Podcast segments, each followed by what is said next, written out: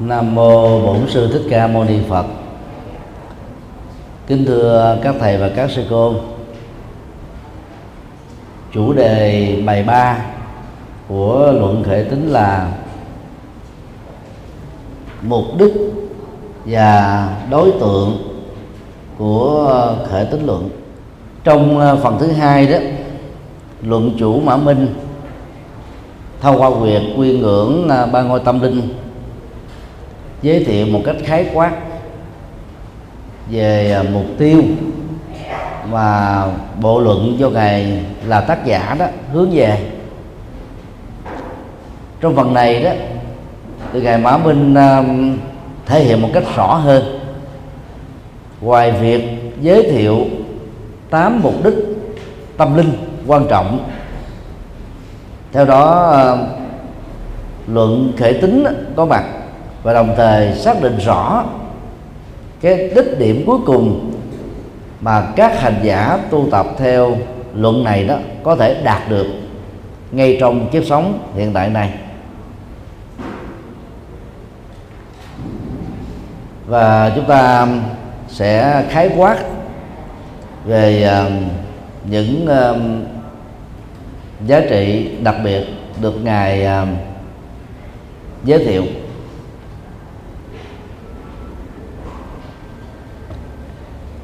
Vấn đề một, giới thiệu tông chỉ bao quát bản dịch, chữ chữ việt. Luận rằng có một nguyên lý có thể làm trỗi dậy nguồn gốc đức tin về đại thừa. Cho nên cần phải nói ra, nguyên lý đó có thể được trình bày qua năm phần thứ nhất, mục đích tạo luận. Thứ hai, xác lập tông chỉ. Thứ ba, giải thích tông chỉ. Thứ tư, niềm tin thực hành. Và thứ năm, lợi ích của thực hành. Trước nhất, xin trình bày về mục đích của tạo luận.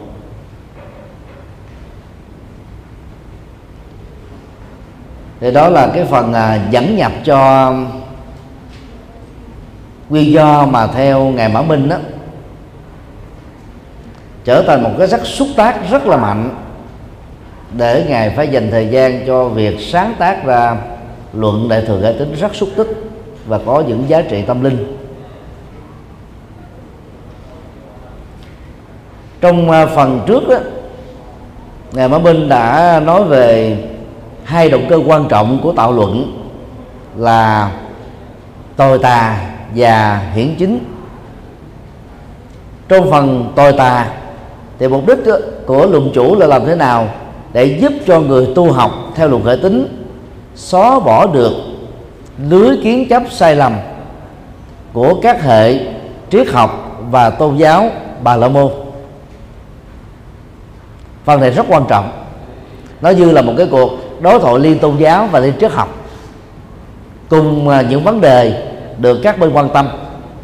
Phía Phật giáo qua luận thể tính thể hiện cái cái cái cái phản biện và nhằm giúp cho người tu học đó, thoát ra khỏi những ngộ nhận những uh, tà kiến.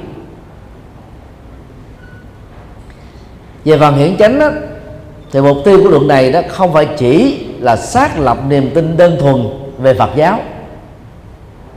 Cốt lõi của luận là xác lập niềm tin về đại thừa. Để đạt được cái kết quả cao nhất đó là làm cho giống Phật không bị mất đi. Tức là sự chiều báo Phật giáo trở thành một cái nguồn mạch tâm linh xuyên suốt, vô tận, không bị gián đoạn.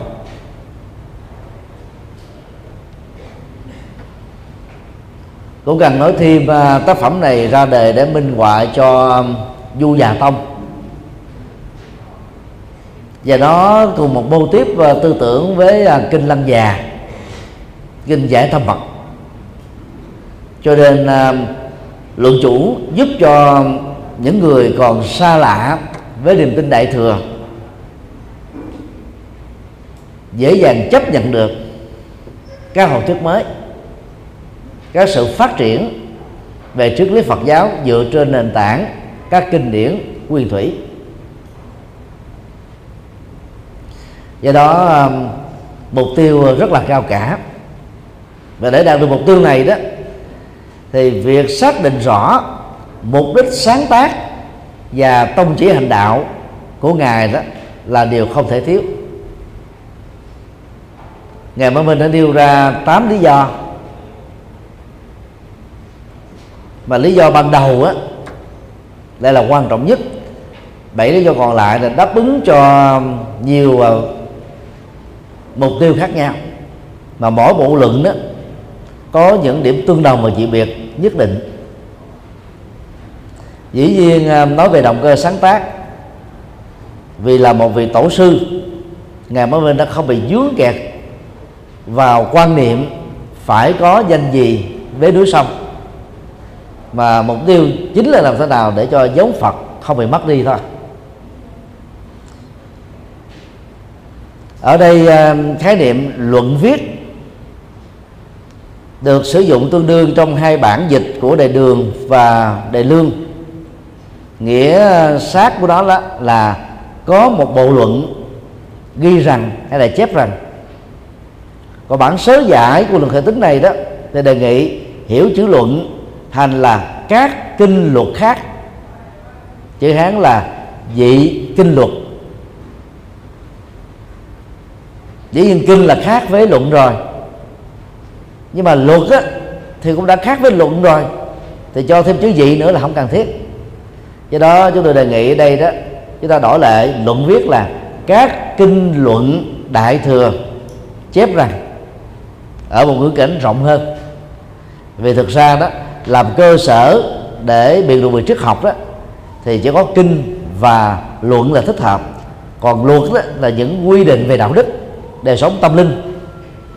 Nó không có liên hệ gì đến à, các cái mệnh đề triết học, các phương pháp lý luận triết học và những nội hàm về triết học. Do đó chúng tôi đề nghị nên hiểu là kinh luận đại thừa.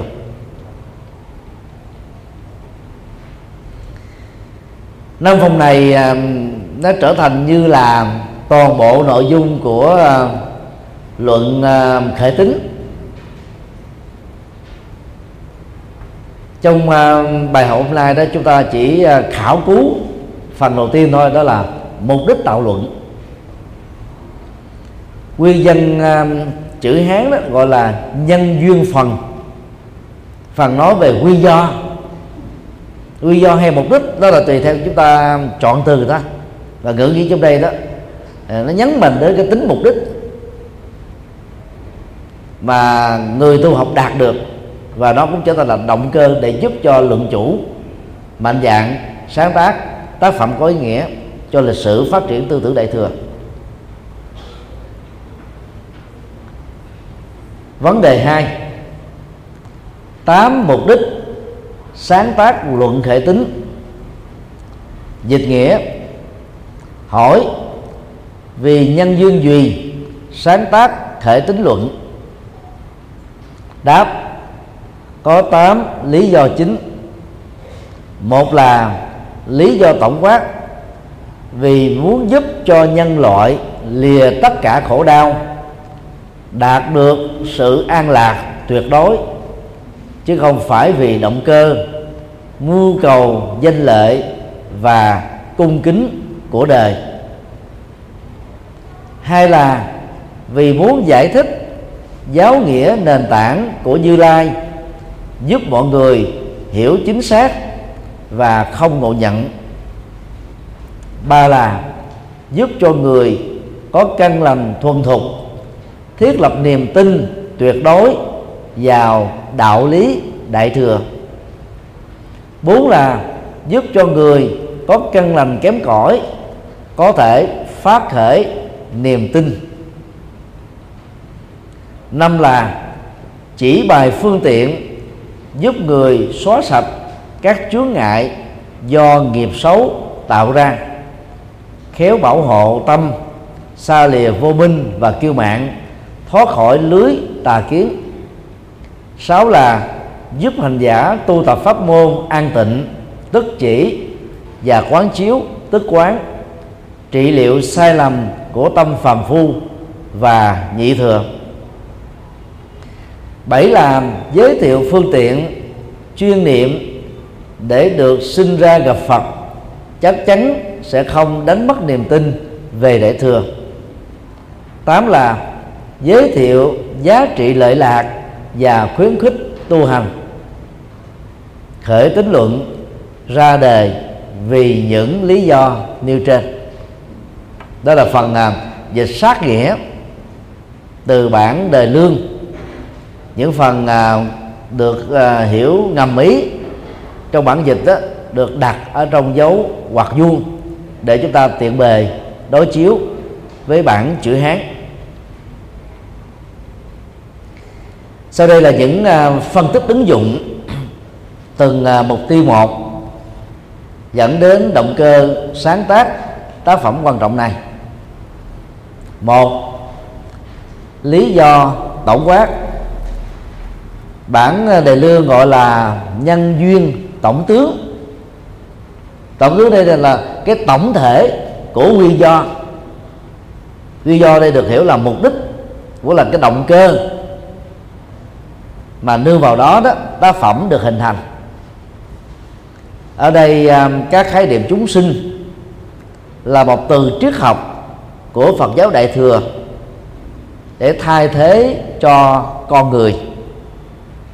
Vì à, chúng sinh đó đó, trong à, giai đoạn đại thừa sơ khởi, được hiểu là giả chúng duyên di sinh. Tức là cái gì mà sinh ra từ nhiều nhân duyên và yếu tố, cái đó là chúng sinh về sau này đó ngữ nghĩa này được uh, giới hạn ở trong phạm vi là con người. Khi nói là độ chúng sinh thì trên thực tế ta phải hiểu là độ con người. Chứ không nên hiểu chúng sinh đây bao gồm chúng sinh vô tình thức tức là loài thực vật hay là chúng sinh có tình thức bao gồm các loài động vật ngoài con người. Thực ra đó thì các loài động vật ngoài con người và các loài thực vật thì không thể cảm nhận được triết lý sâu xa.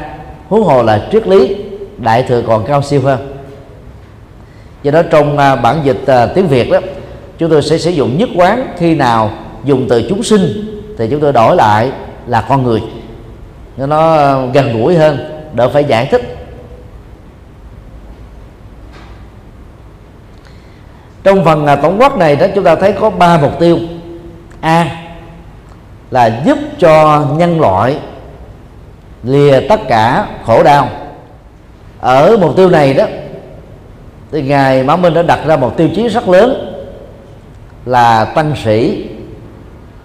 Chúng ta phải trở thành bác sĩ tâm linh, trị dứt được bệnh khổ đau của chúng sinh đang cần đến Phật giáo, cái nguồn à, thuốc tâm linh có giá trị cao quý. Mà các nhà à, trị liệu học thuộc đông y tây y hay là ấn độ đã đành bó tay tức là không có đủ khả năng để giúp cho bệnh nhân vượt qua các cái khổ đau về tham ái sân hận si mê và chấp thủ. Bỏ quên uh, mục tiêu cao cả này đó thì sự tu học của người xuất gia có thể trở nên bị trơ trẽn hiện nay thì nhiều trường phái Phật giáo ấy, có cái hướng là tu ruột tu rỉ thôi. Tức lập ra một cái tu viện hoặc có thể gọi đó bằng một danh xưng là thiền viện vân vân. Trong đó tập hợp á, là vài chục tu sĩ thậm chí là vài trăm tu sĩ mà mục đích chính yếu là chỉ có tu thôi. Cái đó là tốt cho các hành giả rồi nhưng mà nếu không có nhập thế để mà giải quyết vấn nạn khổ đau của con người đó thì việc tu đó đó nó trở thành là dư mà thành thiếu. Đang khi à, số lượng các tự viện trên toàn quốc Việt Nam chỉ có được 16.000 tăng ni đó khoảng 42.000 phân bổ thì không đồng đều thì có rất nhiều vùng có thể trải dài hàng chục cây số hoặc thậm chí là hàng trăm cây số mà không có chùa không có à, tăng ni hướng dẫn. Thì như vậy là cái khổ đau mà những người uh, trần gian do không hiểu được Phật bị dướng phải hay là vương mang đó hầu như là không có cơ hội để tháo mở được. Cho nên uh, truyền thống Phật giáo uh, hành khất đó nó làm cho Phật giáo lan lan nhanh. Thời Đức Phật nhờ ngài đi hành khất mà Phật giáo được biết đến ở toàn miền Bắc Ấn Độ.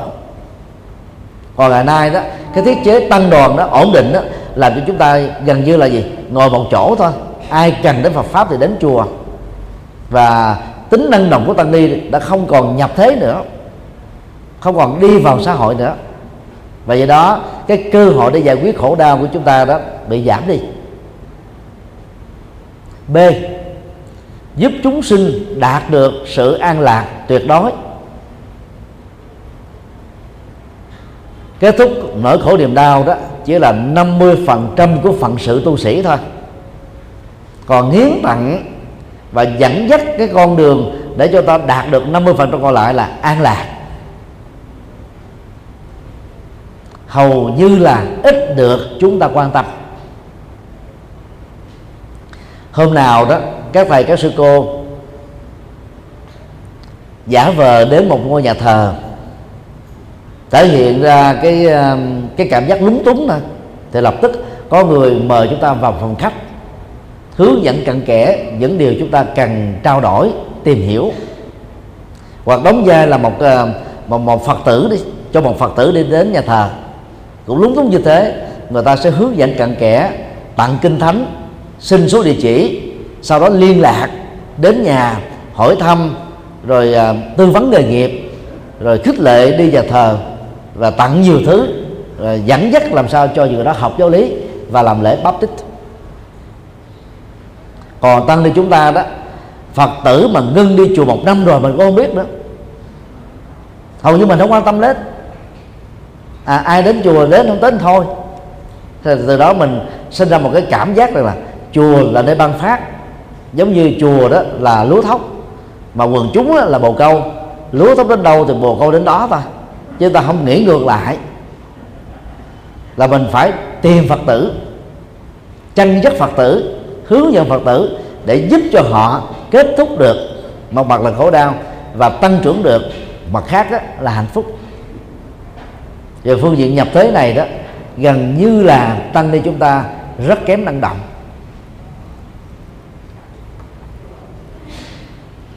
Có nhiều trường phái Phật giáo còn chủ trương đó, là tu sĩ không làm từ thiện.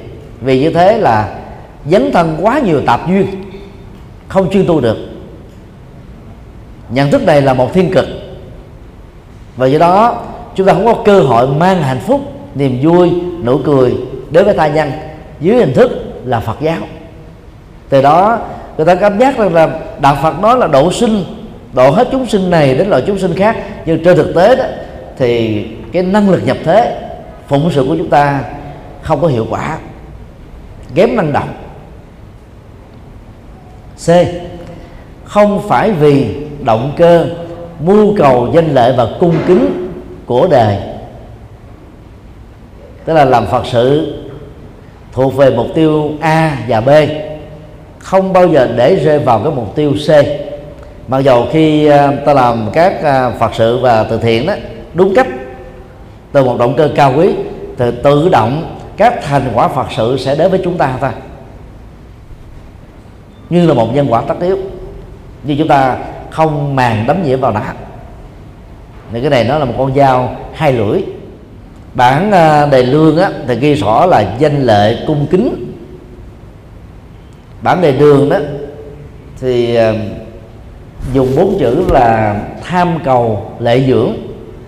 Tức là nó có cái động cơ tham và dướng chấp vào mong mỏi kỳ vọng trông chờ tất cả các cái quyền lệ về vật chất để à, dưỡng nuôi cho mình về vật thực đó, tức là biến cái cái cái việc dấn thân đó trở thành một cái nghề để sống. Đang khi cái công việc của tu sĩ đó là nhổ nỗi khổ và mang niềm vui. Do đó à, trong giai đoạn đầu của thể chế xã hội chủ nghĩa tại các nước liên xô khối đông âu việt nam trung quốc bắc triều tiên và cuba người ta thường gọi các tu sĩ là đang hành nghề tôn giáo. Ta xem đó là một cái nghề. Bây giờ đó thấy cái, cái quan điểm đó là lạc hậu rồi. Ta bỏ những cái từ xúc phạm đó. Mà nếu như không khéo đó thì tu sĩ của trường phái tôn giáo nào cũng có thể bị kẹt vào cái này. Tức là mưu cầu lợi dưỡng mà, chứ không có giải quyết được vấn đề khổ đau của dân sinh mang lại hạnh phúc cho xã hội. Lý do tổng quát này là tông chỉ nhập thế của đạo phật. Xin mở một dấu hoạt đơn nhỏ là phong cách là tạc tượng của ấn độ đó, thể hiện chủ nghĩa nhập thế của đạo phật rất rõ. Thường tượng đức phật thích ca ngồi trong ba ấn tướng. Ấn tướng một là thiền định, tượng trưng cho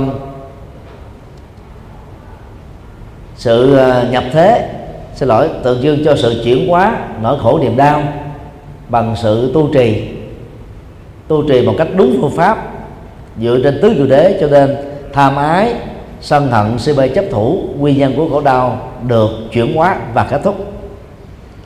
Tượng thứ hai là tượng xúc địa. Có nghĩa đen là tiếp giáp với trái đất, có người bóng là đi vào cuộc đời.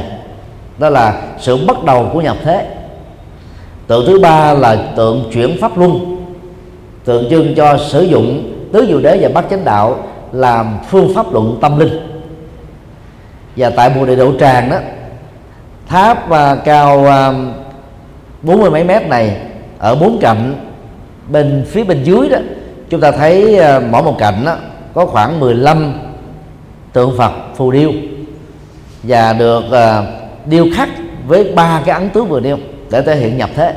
Thì đồng thời có thêm cái tượng vô ý ấn tức là thể hiện được cái kết quả của sự quá độ làm cho con người uh, đạt được sự thanh bình thái bình hòa bình không còn sợ hãi nữa.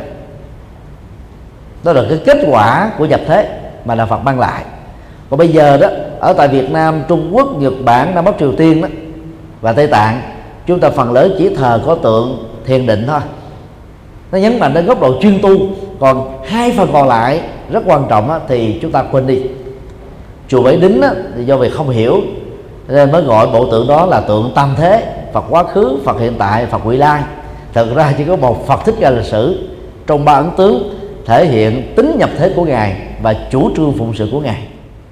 Số 2 lý do giải thích. Giải thích á, là một phần rất quan trọng của tôn giáo học và cũng là một phần rất quan trọng của triết học đương đại cũng là một vấn đề. Nhưng nếu biết cách giải thích và giải thích một cách đó là thông suốt, thì nội dung trở nên rất là ấn tượng và cái tác dụng tâm lý dẫn đến sự hành trì cũng rất là cao. Ở đây đó, ngài mã minh đã đưa ra, a, giải thích giáo nghĩa nền tảng của như lai. Bản như tại đường là dùng chữ hiển, tức là làm nổi bật lên, làm hiển lộ ra làm tỏ rõ vấn đề. Đó là cái mục tiêu của sự giải thích. Và thì cần đó đã từ xa xưa có môn thuyên thích học tức là giải thích kinh thánh theo à, à, bối cảnh xã hội tôn giáo và triết học lúc bấy giờ.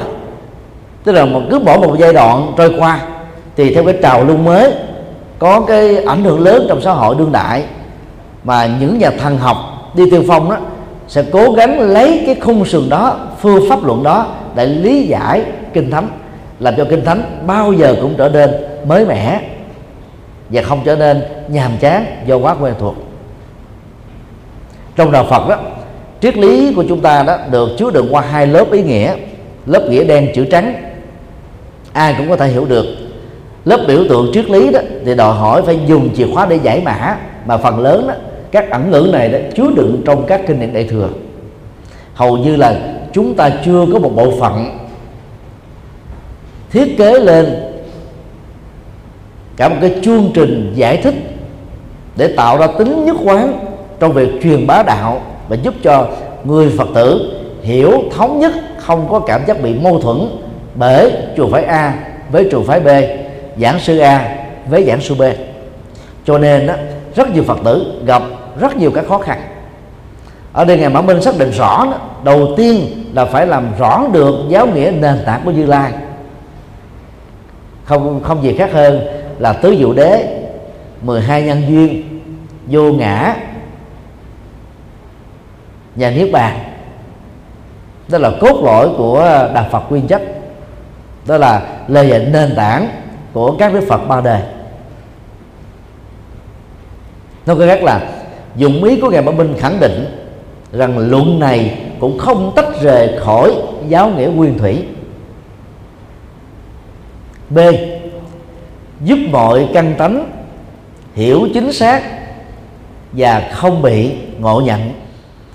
Hầu như là tăng ni chúng ta đánh rơi trách nhiệm trong việc hướng dẫn phật tử tu học có bài bản. Hiện nay đó thành phố Hồ Chí Minh là nơi um, có khoảng à, um, 100 lớp giáo lý. Và khoảng được uh, 40 chùa có giảng đường thuyết giảng Phật pháp hàng tuần vào ngày chủ nhật. Dân số của Sài Gòn bao gồm những người ở ngoại thành và các thành phố lân cận đến làm việc vào ban ngày về ban đêm thì không dưới 13 triệu. Chỉ có chưa đầy 200 lớp và giảng đường phục vụ cho ngần ấy số lượng con người thì thấm bé vào đâu đang khi đó, trên hành tinh này, bất cứ chỗ nào có nhà thờ của thiên chúa giáo và tinh lành, chỗ đó có thuyết giảng lời chúa dạy vào những ngày chủ nhật tối thiểu 30 phút. Đó là sự quy định bắt buộc. Gần như là nhiều tăng ni của chúng ta tốt nghiệp nào cử nhân rồi cao đẳng trung cấp Phật học với trình độ đó là đủ sức để làm đạo rồi. Nhưng mà số lượng người dấn thân thuyết giảng thật sự thì chẳng bao nhiêu. Trong cái phật âm chấm cơm do chùa giác ngộ à, à, thiết kế và quản lý đó thì mới sưu tầm chưa được 100 giảng sư nổi tiếng trong nước và nước ngoài.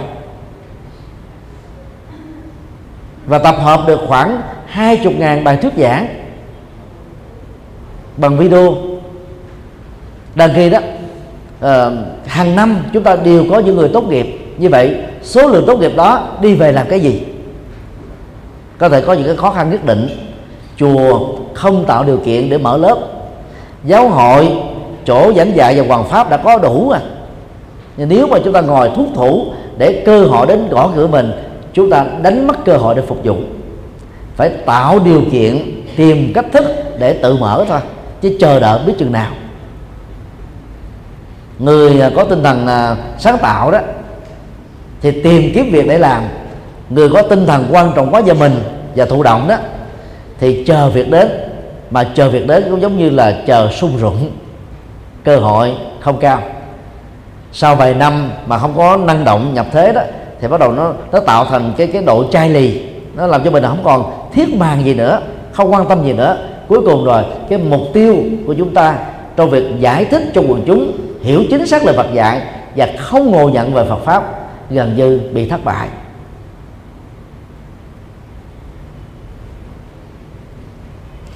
Thời kỹ thuật số này là các thầy, các sư cô nên chuẩn bị bài thuyết giảng sẵn.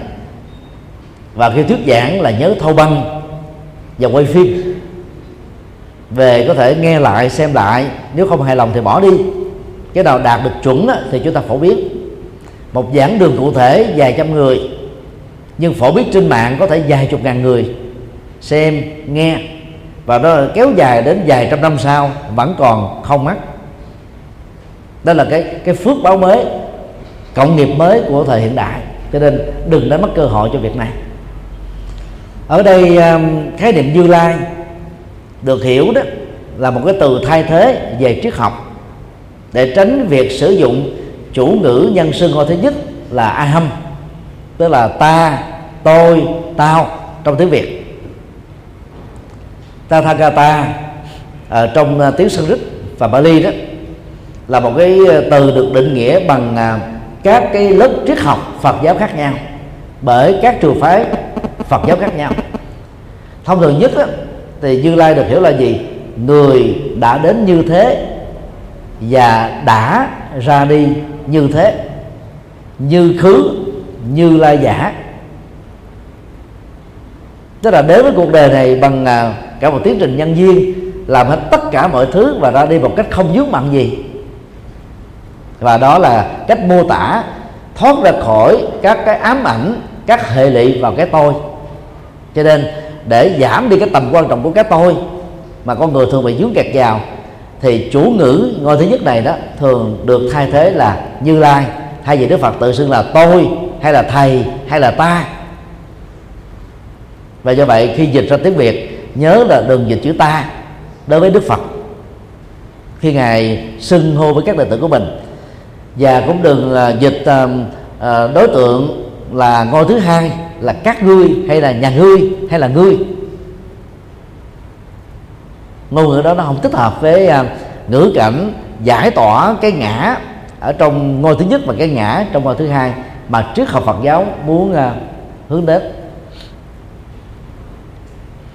Một người khác được giải thích là như chư Phật mà đến nên gọi là Như Lai tức là đối với cuộc đời này truyền bá Phật pháp cũng giống như các đức Phật quá khứ thôi. Đó là dựa vào tứ diệu đế không có pháp môn khác. Trong uh, chuyển pháp luân luận có đoạn như sau. Chân đế danh như chánh giác danh lai. Chánh giác chân đế danh viết như lai. Nghĩa nôm na là như á, được hiểu là chân lý tuyệt đối. Lai đó được hiểu là giác ngộ chân chính. Giác ngộ chân chính trên nền tảng chân lý tuyệt đối thì được gọi là như lai. Thế là nói về cái cái năng lực tiếp nhận chân lý, truyền bá chân lý để giúp cho người khác cũng thể đạt được chân lý. Giống như nhau, quá khứ cũng vậy, hiện tại không khác, tương lai cũng như thế, đó là tứ diệu đế luận đại chế độ thì cho rằng là từ đạo như thực mà đến nên gọi là như lai. Như lai là người đến từ chân lý như thật. Thành thật luận ghi nhận rằng như lai là nương vào đạo như thực mà thành chính giác nên gọi đó là như lai. Nói chung là các định nghĩa vừa nêu đó, đều giúp cho chúng ta có được một cái uh, uh, giải thích rất là rõ ràng về bản chất của như lai được sử dụng để thay thế cho chủ ngữ ngôi thứ nhất là tôi ta. Do đó khi nói hiểu giáo nghĩa căn bản của như lai là hiểu về cái chân lý nhân thật đó. Khi nói hiểu chính xác và không ngộ nhận giáo nghĩa như lai đó là hiểu về tứ đế hiểu về tính thống nhất à, chân lý tuyệt đối mà ba đời chư Phật trong đó có Đức Phật Thích Ca đã truyền bá.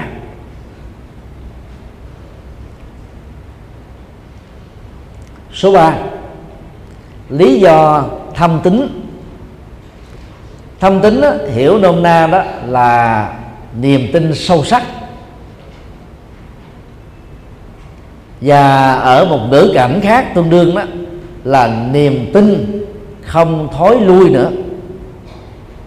Ở đây à, ngài mới khẳng định mục đích của luận thể tính là giúp cho người đã có căn lành thuần thục rồi thiết tập niềm tin tuyệt đối vào đại thừa. Ở đây rất là thiết thực. Dẫn nhập người khác vào đại thừa mà người được dẫn nhập là những người sơ cơ, là khó có thể thành công. Nên đối tượng được luận quan tâm là gì? Những người đã có niềm tin thuần thục, tức là trải qua cái việc tu học Phật pháp căn bản, nền tảng, có hệ thống sau đó đó dẫn nhập học vào đại thừa đó họ mới cảm nhận được. Ngày nay đó dưới ảnh hưởng của Phật giáo Trung Quốc các Phật tử mới đi vỡ lòng. Nếu tu theo uh, Quan Nghiêm Tông thì đi vào chùa những ngày đầu đã tụng kinh Quan Nghiêm. Nếu tu theo Niết Bàn Tông thì bắt đầu thọ trì là thọ kinh Niết Bàn. Nếu đi theo Tam Luận Tông thì đọc ba bộ luận quá khó chúng tôi cho rằng đó phương pháp của các tông phái Phật giáo Trung Quốc là không thích hợp.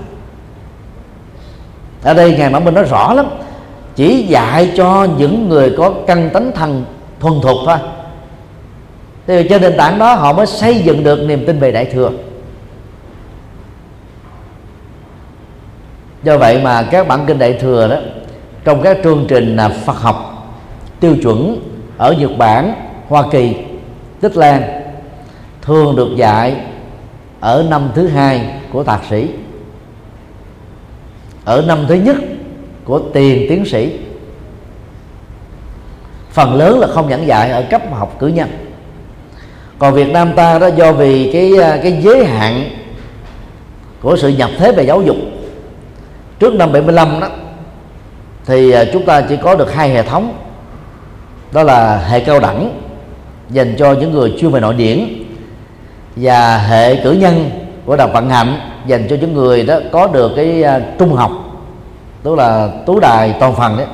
Tại vì tăng ni chúng ta lúc đó là bị mù chữ rất là nhiều cho nên không có cơ hội học thế học. Và như vậy không có cơ hội để đi vào đại học mà học các ngành học cao.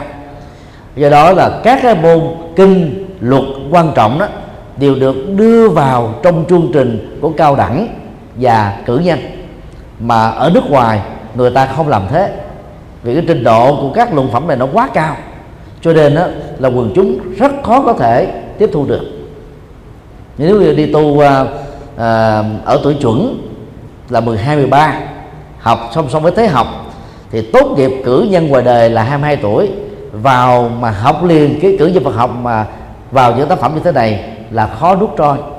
Tại vì cái kiến thức nền tảng chưa có thế đó là một cái bài học kinh nghiệm mà ngài à, Mã Minh đó, rất là rõ tâm lý rõ được cái cái cái phương pháp giáo dục để hướng dẫn có trình tự và có căn cơ. Cho nên chúng tôi kính à, khuyến nghị các thầy các sư cô với tư cách là trụ trì đó nên truyền bá những bài kinh bình dân ở mức độ nhân thừa cho phật tử tại gia đọc tụng hàng ngày. Còn đọc những bài kinh đại thừa đó vì không hiểu được, họ sẽ dẫn đến tín ngưỡng hóa kinh điển, tức là để cầu phúc thôi. Và điều đó làm cho Phật giáo bị mê tín hóa.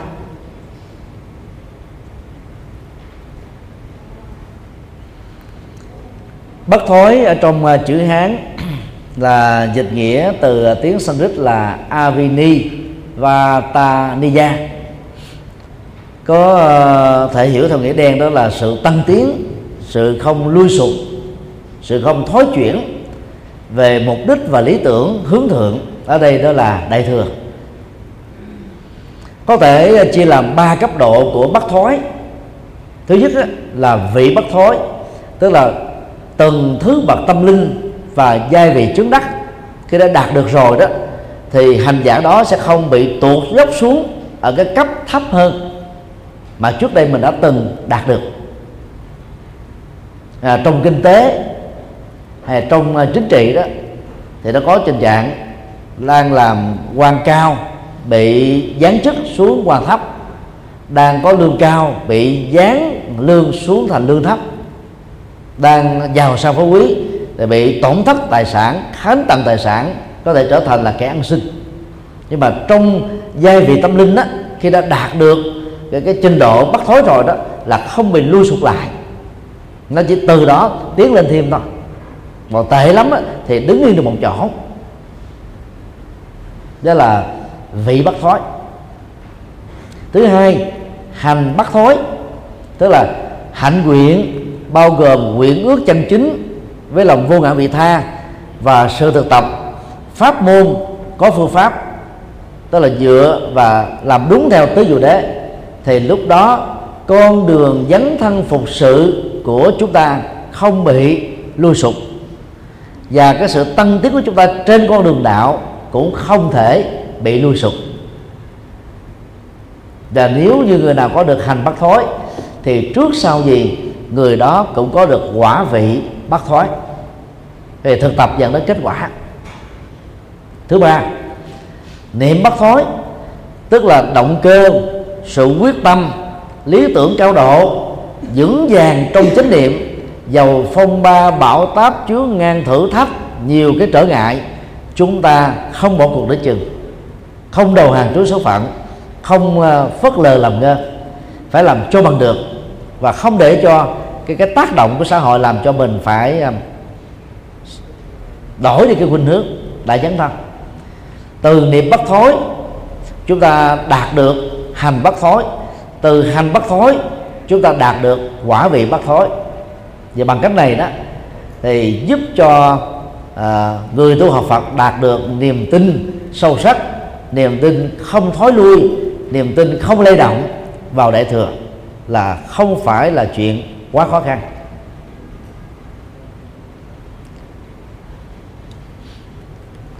Số 4 lý do sơ tính nếu ở lý do thứ ba đó đối tượng được quan tâm là những người đã thuần thuộc về Phật pháp rồi.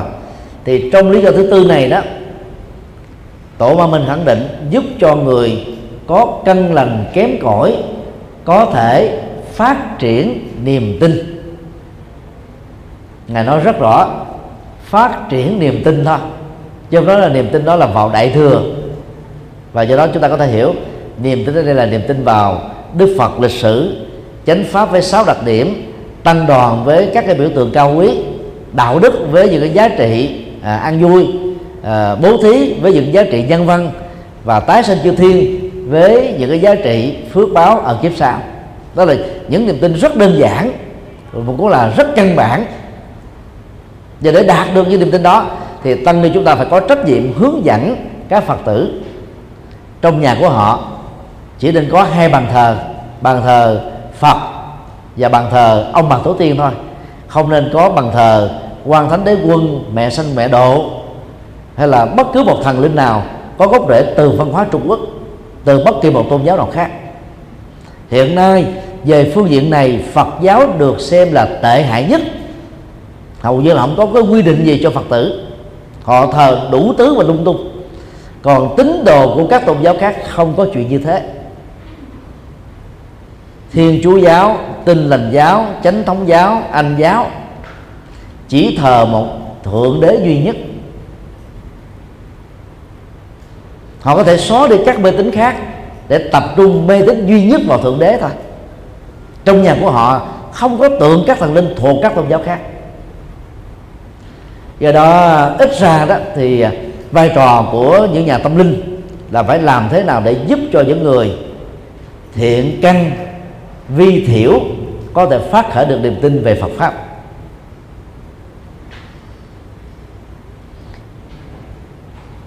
Dịch chữ kém cỏi là dịch thoát nghĩa thôi. Thiểu là quá ít ỏi, tức là lâu lâu mới tin một lần. Rồi chỉ cần một vài cái thông tin trái chiều về tu sĩ thôi là những niềm tin đó nó rơi rụng giống như là trứng cá bông xoài vậy. Vi là nó quá nhỏ, thiểu là quá ít. Loại phật tử kiểu này không phải là ít.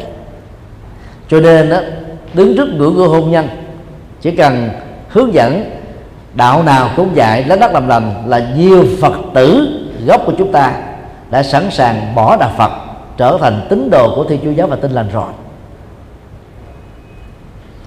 Bối cảnh kinh tế khó khăn khắp nơi trên toàn cầu chỉ cần hỗ trợ kinh tế thôi nhiều người đã bỏ đạo đi theo đạo thiên chúa rồi chúng ta cũng khó trách họ được, vì họ có thấy được cái đặc điểm của đạo phật đâu. Một năm họ có đi chùa được bao nhiêu lần đâu. Chúng ta có quy định bắt buộc cho họ đâu. Và chúng ta chúng ta cũng chưa từng giải thích cho họ thấy được những cái giá trị cao quý của đạo Phật vượt trội hơn các tôn giáo còn lại đâu.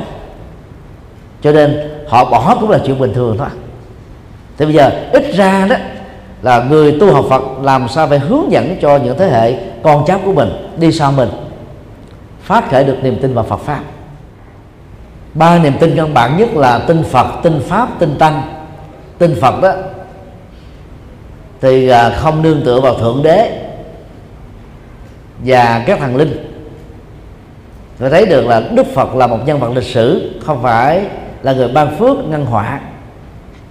Phật nào cũng có 10 đức hiệu giống như nhau, chứ phải như kiểu của tịnh độ tông à, cường điệu, tông phái của mình thập phương tam thế Phật A Di Đà đệ nhất.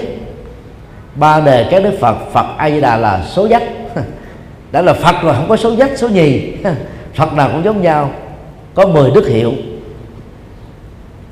Và phải làm sao truyền đạt được cái kiến thức đó để cho các phật tử tu theo tịnh độ tông đó, không cường điệu và không chà đạp các đức phật khác ngoài đức phật a di đà hoặc là xem nhẹ các đức phật khác còn tin chính pháp thì phải làm cho họ thấy rõ được. Đến đây mà thấy, thiết thực hiện tại, siêu việt thời gian, được người trí tin hiểu, hướng đến mục tiêu cao thượng. Chứ nếu mà không thấy rõ được những điểm này, thì chỉ cần bị dụ đạo hay là hoàn cảnh kinh tế khó khăn là bị mất gốc rồi. Mà muốn như thế thì chúng ta phải truyền đạt cho phật tử tại gia các bài kinh, Bali và các bài kinh A Hàm. Còn trong mảng à, đại thừa đó, thì chúng ta chọn những bài kinh căn bản như là kinh thập thiện, kinh thiện sinh, kinh hiền nhân. Chứ đừng có trao cho họ những cái kinh giải thoát chi cho mệt. Vì có giải thoát được đâu. Với tư cách người tại gia, không phải chuyện dễ. Còn tinh tân đó thì à, phải thấy và làm cho họ thấy được là tăng là biểu tượng của giới hạnh thanh cao, đời sống hòa hợp, lý tưởng và là những người vô ngã vị tha dấn thân phụng sự xã hội. Hiện nay hình ảnh ông thầy tu gắn liền với ông thầy cúng trở nên quá quen thuộc với Việt Nam. Bữa nào các thầy, các sư cô về thăm lại làng quê của mình sau 10 năm 20 năm xa cách đi. Đừng ghé nhà trước, mà ghé những cái nhà gần nhà mình thôi cách đó khoảng 5 căn 10 căn hay là ba chục căn. Và đừng có mặc chiếc áo màu nâu, hãy mặc chiếc áo màu vàng. Người ta tưởng mình đi đám ma. Người ta tưởng là ở khu vực đó có một người mới chết. Thì vậy trải qua nhiều thế kỷ, nhiều tăng ni chúng ta đã không trải qua trường lớp Phật học, không có trình độ Phật học. Cho nên các công việc của thầy tu là gì? Đi tụng nắm ma, đi cầu an, đi cúng trai đàn và thầy tu là thầy cúng. Thì làm sao mà người ta tin tăng được? Phong trào Phật giáo hòa hảo ra đời và loại bỏ tăng bảo ra khỏi tam bảo là cũng vì lý do này. Chứ nếu như tu sĩ nào cũng nắm vững Phật pháp chuẩn hết, thì không có phong trào tách tri đó đâu. Và cũng không có phong trào chống đối cực đoan như chúng ta đã thấy trong nhiều thập niên qua đâu cho nên à, phải làm sao giúp cho phật tử tại gia có được sơ tính và phật pháp. Số 5 lý do chuyển hóa. Tổ minh à, khẳng định gồm có 4 a, giúp người xóa sạch các nghiệp chướng do nghiệp xấu tạo ra. Chữ hán gọi là ác nghiệp chướng. Đây là một cái ngữ danh từ, dịch từ sau ra trước các chướng ngại do nghiệp xấu tạo ra. Và đây là mục tiêu à, chuyển nghiệp. Chuyển nghiệp đơn giản nhất là gieo vào trong đời sống hiện thực. Các hành động thiện ích có chức năng đối lập hoàn toàn với các nghiệp xấu cũ đã gieo. Ở một công suất cường độ và khối lượng tối thiểu là tương đương với cái cũ đã có. Về nhân quả đó thì cái gì đối lập nhau sẽ loại trừ nhau, cái còn lại trở thành kết quả. Cho nên là muốn giúp cho quần chúng xóa nghiệp thì chúng ta phải hướng dẫn họ làm nghiệp thiện, tích cực, thay thế vào.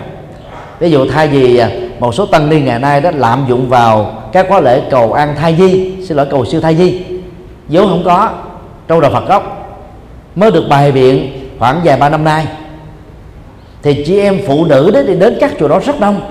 Vì thông thường á, là mỗi chị em phụ nữ trong một kiếp người phá thai ba lần.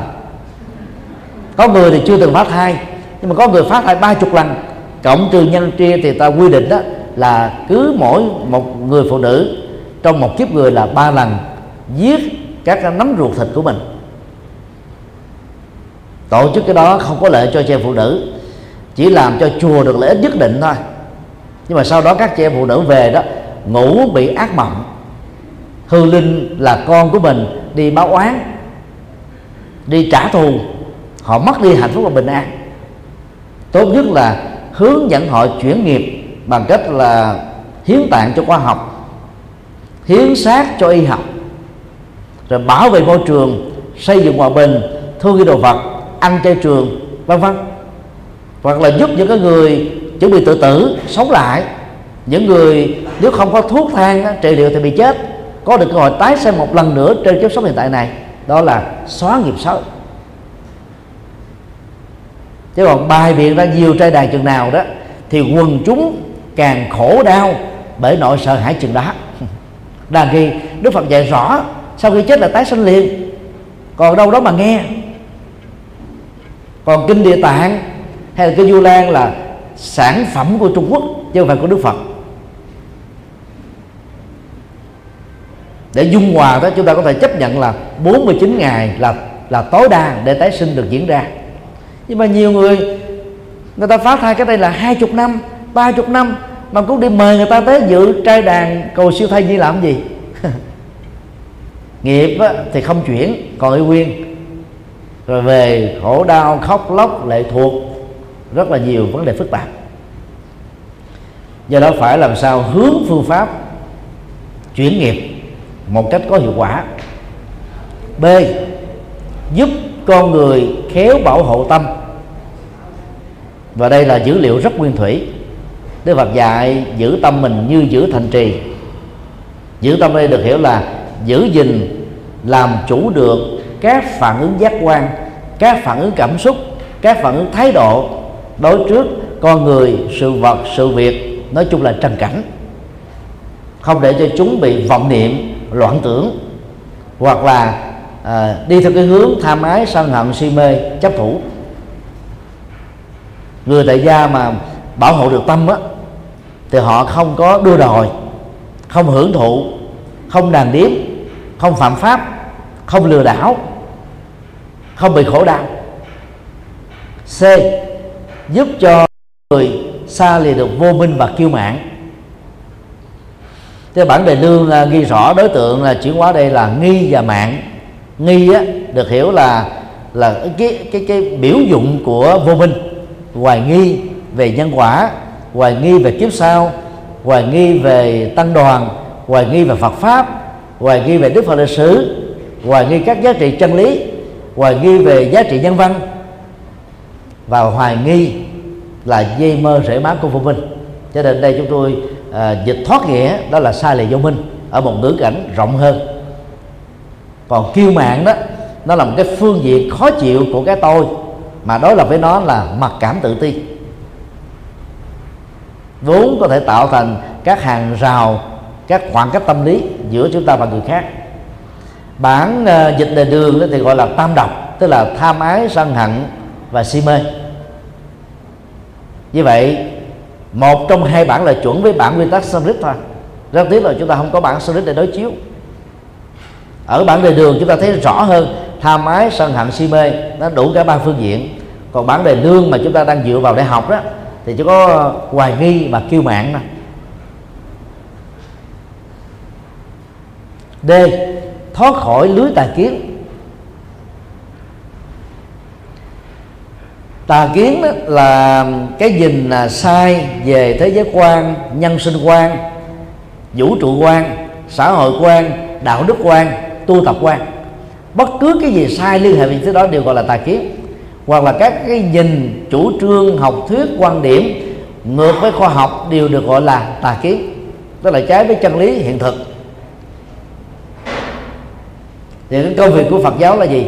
Mang lại trí tuệ, mang lại chánh tính mang lại chánh kiến cho những người tu học để giúp cho họ được an vui hạnh phúc.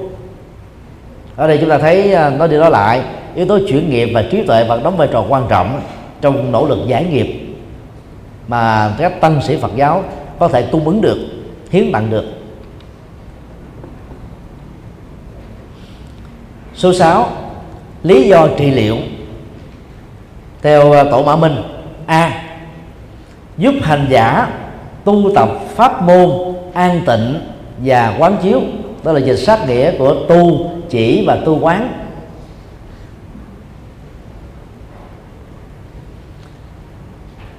Tiếng Sanskrit gọi là Samatha Vipassana.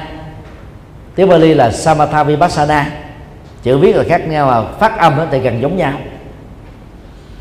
Đây là hai phương pháp trị liệu các nỗi khổ niềm đau và các loại phiền não vốn là nguyên nhân của chúng. Rất là hiệu quả và mang tính hỗ tương cho nhau. Hiện nay đó thì các trường phái thiền của miến điện đó chia làm hai nhánh. Một nhánh là nhấn mạnh về thiền chỉ và nhóm còn lại đó, nhấn mạnh về thiền quán. Vipassana là nhấn mạnh về thiền quán.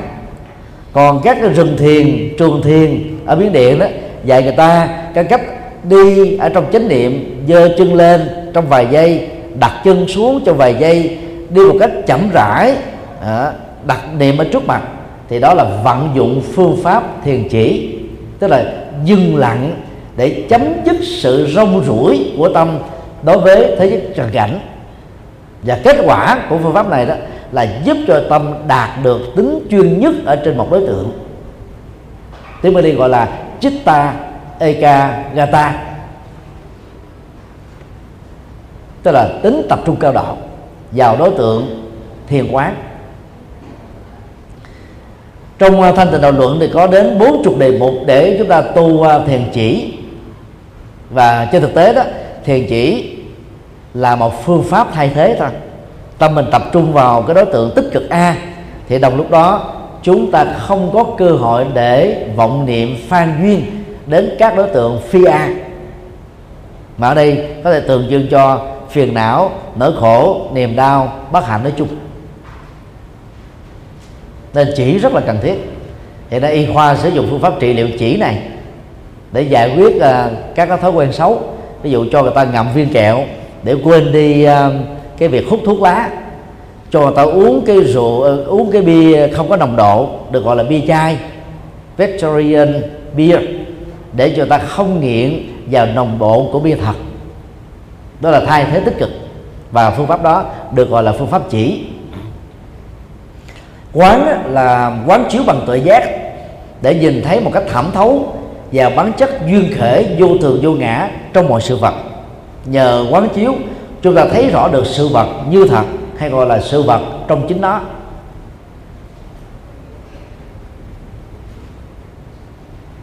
Hiện nay Phật giáo Nam truyền tại Việt Nam đi theo trường phái Vipassana. Vốn ảnh hưởng à, à, khá nhiều từ à, trường phái thiền Vipassana của à, Miến Điện. Và người được xem là chịu ảnh hưởng trực tiếp và khuyến khích về phương pháp này đó là hòa thượng Viên Minh. Hiện nay được xem là lãnh đạo tinh thần à, tối cao của Phật giáo Nam Tông người Việt tại Việt Nam do đó phải thực tập quán chiếu. Một bên đó là dừng các cái nghiệp xấu, không cho nó phát khởi một bên là dùng trí tuệ để chiếu soi. Nhờ đó chúng ta vượt qua được vô minh. Cả hai đó nó giúp cho chúng ta tăng cường được cái cái năng lực, gọi là kháng cự lại, chống đối lại, triệt tiêu được cái xấu. B. Trị liệu sai lầm của tâm phàm phu và nhị thừa. Trị liệu là từ à, à, tâm lý học hiện đại để thay thế về dịch thoát nghĩa của từ đối trị ở trong à, à, ngữ cảnh Phật học Trung Quốc. Trị là trị liệu và chữ đối này là đối lập lại.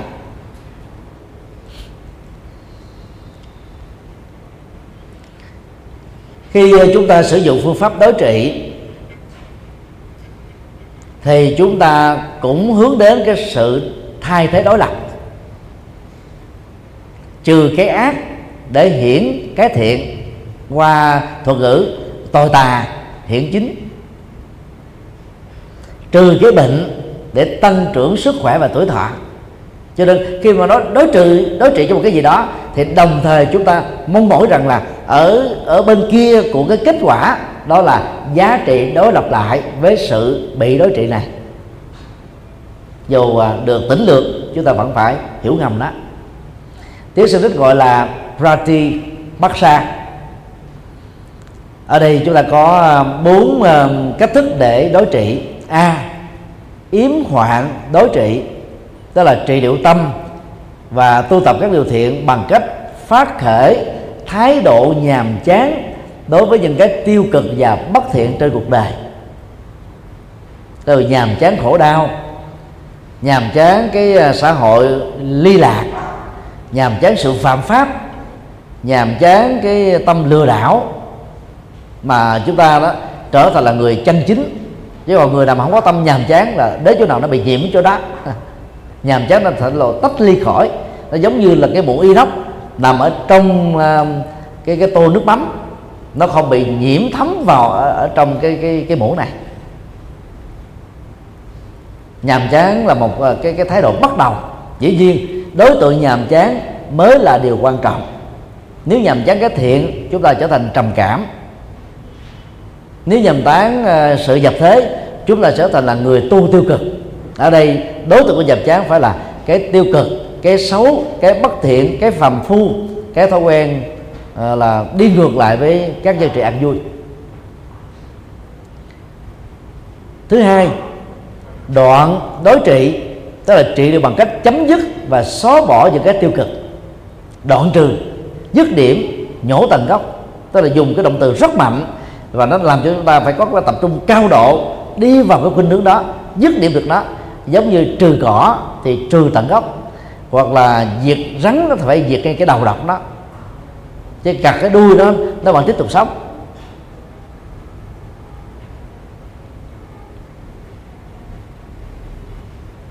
Thứ ba, trì, đối trị tức là trị liệu bằng cách tư, duy trì và bảo vệ. Ở đây được hiểu là cái thiện, cái tích cực, từ bi, trí tuệ. Đó là giữ gìn và phát triển. Nó không được gọi là một loại đối trị. Hiện nay chúng ta thấy là gì? Kêu gọi hãy giữ gìn các giá trị bản sắc văn hóa dân tộc. Cái vốn mà truyền thống cổ xưa cần phải được giữ lại. Giữ gìn truyền thống là một sở trường của Phật giáo Nguyên Thủy. Trên toàn cầu, trải qua 26 thế kỷ, Phật giáo Đại thừa chúng ta mất đi cái yếu tố này. Chúng ta bị à, phương tiện nhiều quá và mất rất, mất mất gốc dần mà chúng ta đôi lúc không để ý đến cho nên à, học cái um, ý, ý tưởng này đó thì phải có làm sao là duy trì và giữ được cái tính truyền thống Phật pháp. Đó là tứ diệu đế và bát chánh đạo. Thứ tư viễn phần đối trị đó là trị liệu một cách liên tục và không gián đoạn cho đến khi không còn gì để trị liệu và đoạn trừ nữa.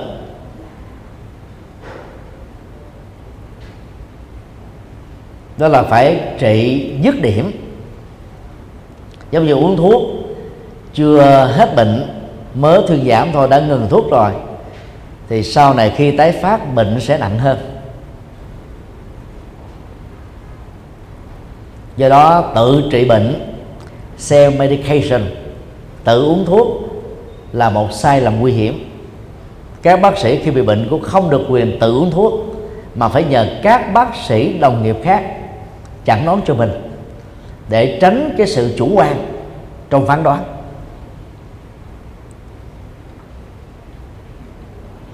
Ở đây đối tượng trị liệu đó là bao gồm là phàm phu tâm và dị thừa tâm. Dị thừa tâm nó được hiểu là tâm à, thanh văn và tâm duyên giác. Thế đó là cái quan niệm phật học ở trung quốc. Thực ra à, thanh văn phật là người giác ngộ được quả a la hán bằng tu tứ diệu đế và bát chánh đạo. Duyên giác phật là người chứng quả a la hán bằng cách tu quán 12 nhân duyên hay là quán pháp duyên khởi độc giác phật là vị a la hán chứng đắc được hoặc tu duyên khởi hoặc tu tứ đế. Trong thời kỳ không có đức phật ra đời. Cái quả vị giống nhau giữa họ là gì? A la hán đâu nhưng mà trung quốc đó, cho thanh văn đó, thì thấp hơn duyên giác. Duyên giác thì thấp hơn bồ tát. Đó là cách phân định cấp bậc tâm linh của người trung quốc thôi. Nó không chuẩn về phật học lắm. Số 7 lý do bất thối ngài mã minh là khẳng định, luận này giới thiệu phương tiện để giúp cho người tu đó chuyên niệm được sinh ra gặp Phật. Thị chuyên niệm phương tiện. Tức là bằng mọi cách để giúp cho người ta đó là chuyên nhất vào cái việc niệm, tức là ghi nhớ ghi nhớ Phật với 10 đức tính và mong gặp được Phật trong à, sự tái sinh. Ở đây là cái cách chúng ta phát khởi cái nhân duyên lành với Phật thôi. Thế còn sinh ra mà gặp được Phật thì biết bao giờ? Mỗi một hiện kiếp chỉ có một Đức Phật duy nhất. Đức Phật lịch sử đã qua đời cách đây à, gần 26 thế kỷ rồi. Và Phật tương lai thì còn đến 8 9 tỷ năm nữa mới ra đời. Làm sao mà gặp được Phật Di Lặc đó? Ờ, tuy nhiên vẫn khích lệ quần chúng chuyên niệm về các đức Phật và các đức tính của ngài để có thể được gặp Phật. Nếu không bằng à, thân thể à, cụ thể trong một à, giai đoạn đồng nhau thì ít nhất cũng gặp Phật ở trong chánh pháp gặp Phật trong sự hành trì. B. Giúp phương tiện cho quần chúng chắc chắn không còn đánh mất niềm tin về đại thừa. Ở đây giúp phương tiện là rất quan trọng. Trong tiếng Sanskrit là phương tiện được gọi là Ubaya. Gọi đủ đó là Ubaya Kausaliya phương tiện quyền xảo hay là phương tiện thiện xảo. Xảo đó là tinh vi khéo léo thiện á, là lão luyện. Tức là dùng một cái công cụ gì đó một cách lão luyện một cách có phương pháp để giúp cho kết quả của cái việc sử dụng đó được cao. Mà ứng dụng của đó đối với con người cụ thể đó có thêm giá trị lớn. Cho nên à, trong kinh quan nghiêm và đã bắt nước bàn đó chúng ta thấy cái thuật ngữ này thường sử dụng lại rất nhiều lần đó là sử dụng trí tuệ thiện xảo, hay là sử dụng trí tuệ quyền xảo. Nói cái khác, theo quan điểm của hai kênh đó đó, muốn có được phương tiện quyền xảo, ta phải dùng nó bằng trí tuệ thôi. Còn người nào không có trí tuệ mà nói là tôi đang làm phương tiện, đó là quỷ biện người có ờ, trí tuệ thì tự động sáng tạo ra những phương pháp tương đương mà trước đó nó chưa từng có, để tạo ra các hiệu quả tương đương hoặc cao hơn nhằm giúp cho sự lệ lạc là sự lệ lạc được đạt được nhiều hơn. Nói nôm na đó là một cái sự ứng xử quyền biến. Đôi lúc đó lấy cái kết quả to lớn và cao quý làm thước đo cho cứu kính. Chứ còn trong quá trình thực hiện đó đôi lúc ta không hiểu thậm chí là hiểu sai nữa. Vào uh, tháng 11 năm à, 2014 đó. Thì cộng đồng mạng trong uh, lĩnh vực âm nhạc Việt Nam đó, nổi sóng gió khi công kích ca sĩ Ưng Hoàng Phúc ca cái bài chú đại bi do chính anh phổ nhạc bằng thể loại nhạc rap dance. Người ta cho rằng là làm như thế là nó mất đi cái tính tôn nghiêm của đạo Phật và mất tôn nghiêm của các câu thần chú. Ưu Hoàng Phúc á, mặc dầu ít khi xuất hiện trên truyền hình. Như hình ảnh của ca sĩ này đã trở thành làm là thần tượng đối với hàng triệu người Việt Nam nhất là giới trẻ. Có người bắt đầu đi vào đạo Phật của anh ta đó, đó là sáng tác ra cái cái cái cái nhạc khúc này để phục vụ cho người bạn của mình đó là Quách Tuấn Dung trong ngày uh, live show của đường đồng nghiệp khi trả lời phỏng vấn cho um, kênh truyền hình an viên đó, thì chúng tôi khẳng định thế này nè. Trước nhất chúng tôi thông cảm về những người khó tánh về âm nhạc. Trong sự cầu mong là âm nhạc Phật giáo trở nên một cái gì đó rất nghiêm túc, thiêng liêng, cao quý. Nó khác với âm nhạc đời. Tuy nhiên, chúng ta cũng cần phải khẳng định rằng những cái giai điệu nghiêm túc đó ít người thưởng thức. Và do đó chúng ta cần phải có một cái dòng nhạc vào đời dòng nhạc đó phải mượn các cái giai điệu đề âm hưởng đề để chứa tải cái dữ liệu phật. Cái quan trọng là dữ liệu này là cái gì? Còn cái phọt bên ngoài của âm nhạc đó, nó chỉ là công cụ thôi, không phải là cú kính. Cái đó chúng tôi tạm gọi là gì? Phương tiện. Và chúng tôi chia sẻ thế này. Trong tương lai, hoặc tốt hơn là ở hiện tại này, nếu các nhạc sĩ ở Nam Mỹ quá quen thuộc với vũ điệu lambada mạnh dạng sử dụng sử dụng vũ điệu và giai điệu lambada để sáng tác nhạc Phật. Có thể nó rất là phản cảm về phương diện, gọi là tính dục. Vì do cái cái cái kiểu nhảy nó nó là như thế. Nhưng nó sẽ làm cho hàng trăm triệu người ở Nam Mỹ này mê muốn chết luôn. Và bằng con đường đó, các nhạc sĩ đó sẽ có thể phục vụ được cho những quần chúng yêu mến nhạc lambada để hiểu được đạo Phật. Cho nên phải mạnh dạng dùng phương tiện để à, chuyển tải Phật giáo. Tương tự cách đây 80 năm ở miền Nam Việt Nam người đầu tiên sáng tác ra cải lương Phật giáo đó, bị phê phán lắm. Vì cái giai điệu cải lương nó buồn thâm thẳm chiều trôi buồn thê lương. Còn uh, giai điệu uh, hát sẩm hát trầu văn của Ninh Bình nó còn buồn thê thảm nữa. Quan họ Bắc Ninh cũng có cái cái cái cái điệu buồn tương tự vì dân ca Việt Nam đã phát xuất từ cái nền nông nghiệp lúa nước mà con người đó chân lắm chai bùn suốt ngày, khổ đau quá. Cho nên cái lời ca tiếng hát của họ là tha quán, than thở, trách móc, khổ đau, trông chờ, bế tắc. Đó là bản chất của cái nền nhạc dân ca Việt Nam. Như bây giờ đó, cải lương Phật giáo không thể thiếu với biết bao nhiêu triệu dân của người Nam Bộ. Quan họ Bắc Ninh không thể thiếu với miền Bắc. Hát sẩm, hát trầu văn, người miền Nam mà nghe là bỏ đi liền, nhưng nó không thể thiếu với dân Ninh Bình và miền Bắc.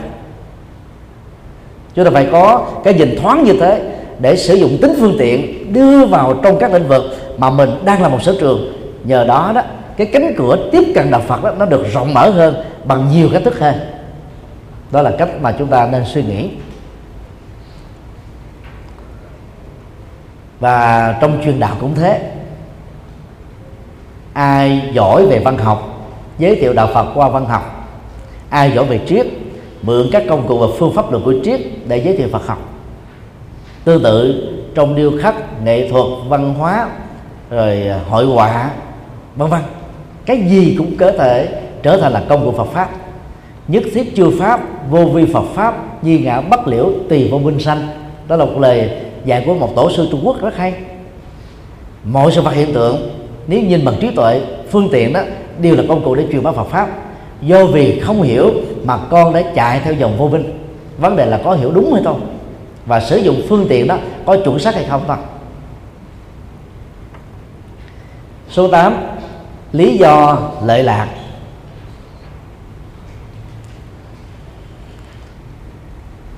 Theo uh, ngài uh, mã minh đó, thì cần phải giới thiệu tính giá trị lệ lạc cho quần chúng về Phật pháp, để quần chúng thấy rằng việc đi theo Phật đó, họ được cái gì đó, mà đi theo các tôn giáo khác họ không thể nào bằng tương tự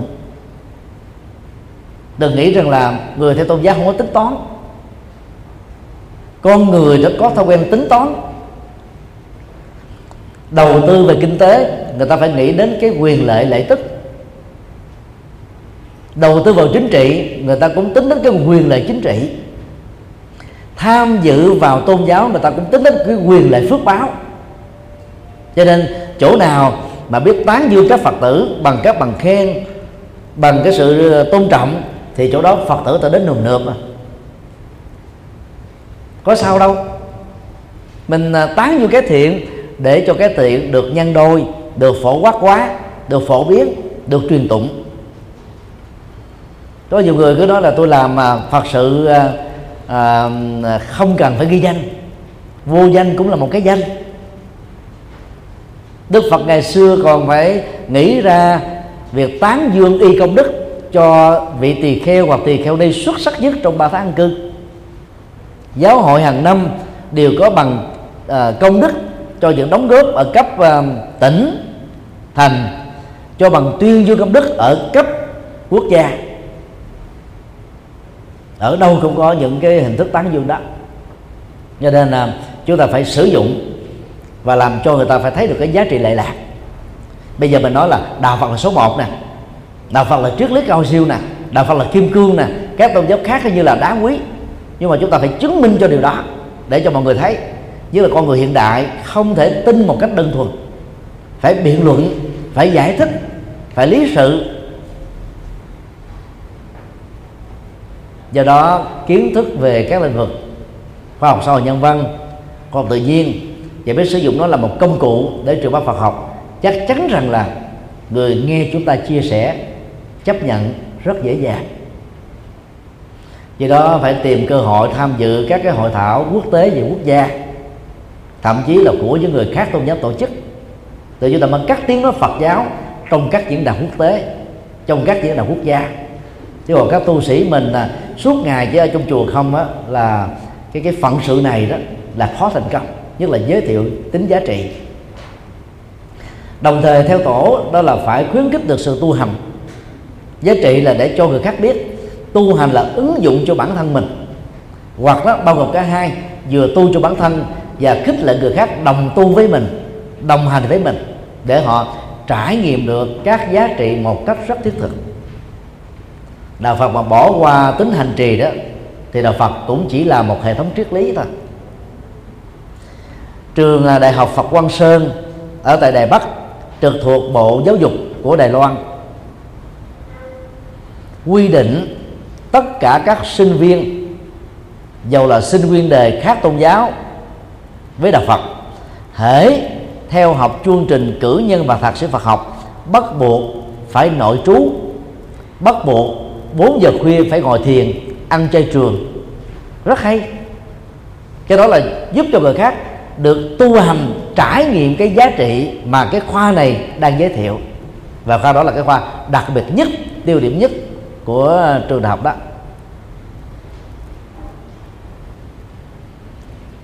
Ở trong uh, bản uh, đề lương đó thì gọi là cứu kính lạc tức là cái lợi lạc cứu kính an lạc tuyệt đối mà đỉnh cao nhất của đó là chứng đắc được niết bàn.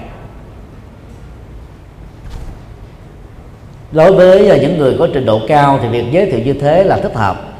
Đối với những người bình dân đó thì chỉ cần giới thiệu cho họ các lệ lạc phước báo này kể từ khi là phật tử một ông triệu phú trở thành tỷ phú một người ăn sinh đó, trở thành người có nghề nghiệp một người có nghề nghiệp đó, trở thành là trung lưu một người trung lưu trở thành là giàu có một người keo kiệt trở thành rộng lượng một người cố chấp trở thành là, là rộng lượng là tha thứ. Tức là phải làm sao cho ta thực tập được và đạt được các giá trị lệ lạc đó.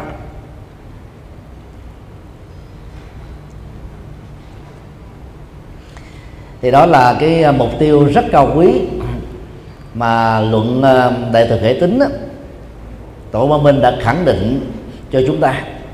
Tám mục tiêu vừa nêu đó nó cũng chính là phương châm nhập thế mà các tăng ni ngày nay nên suy nghĩ và tái đánh giá bản thân mình.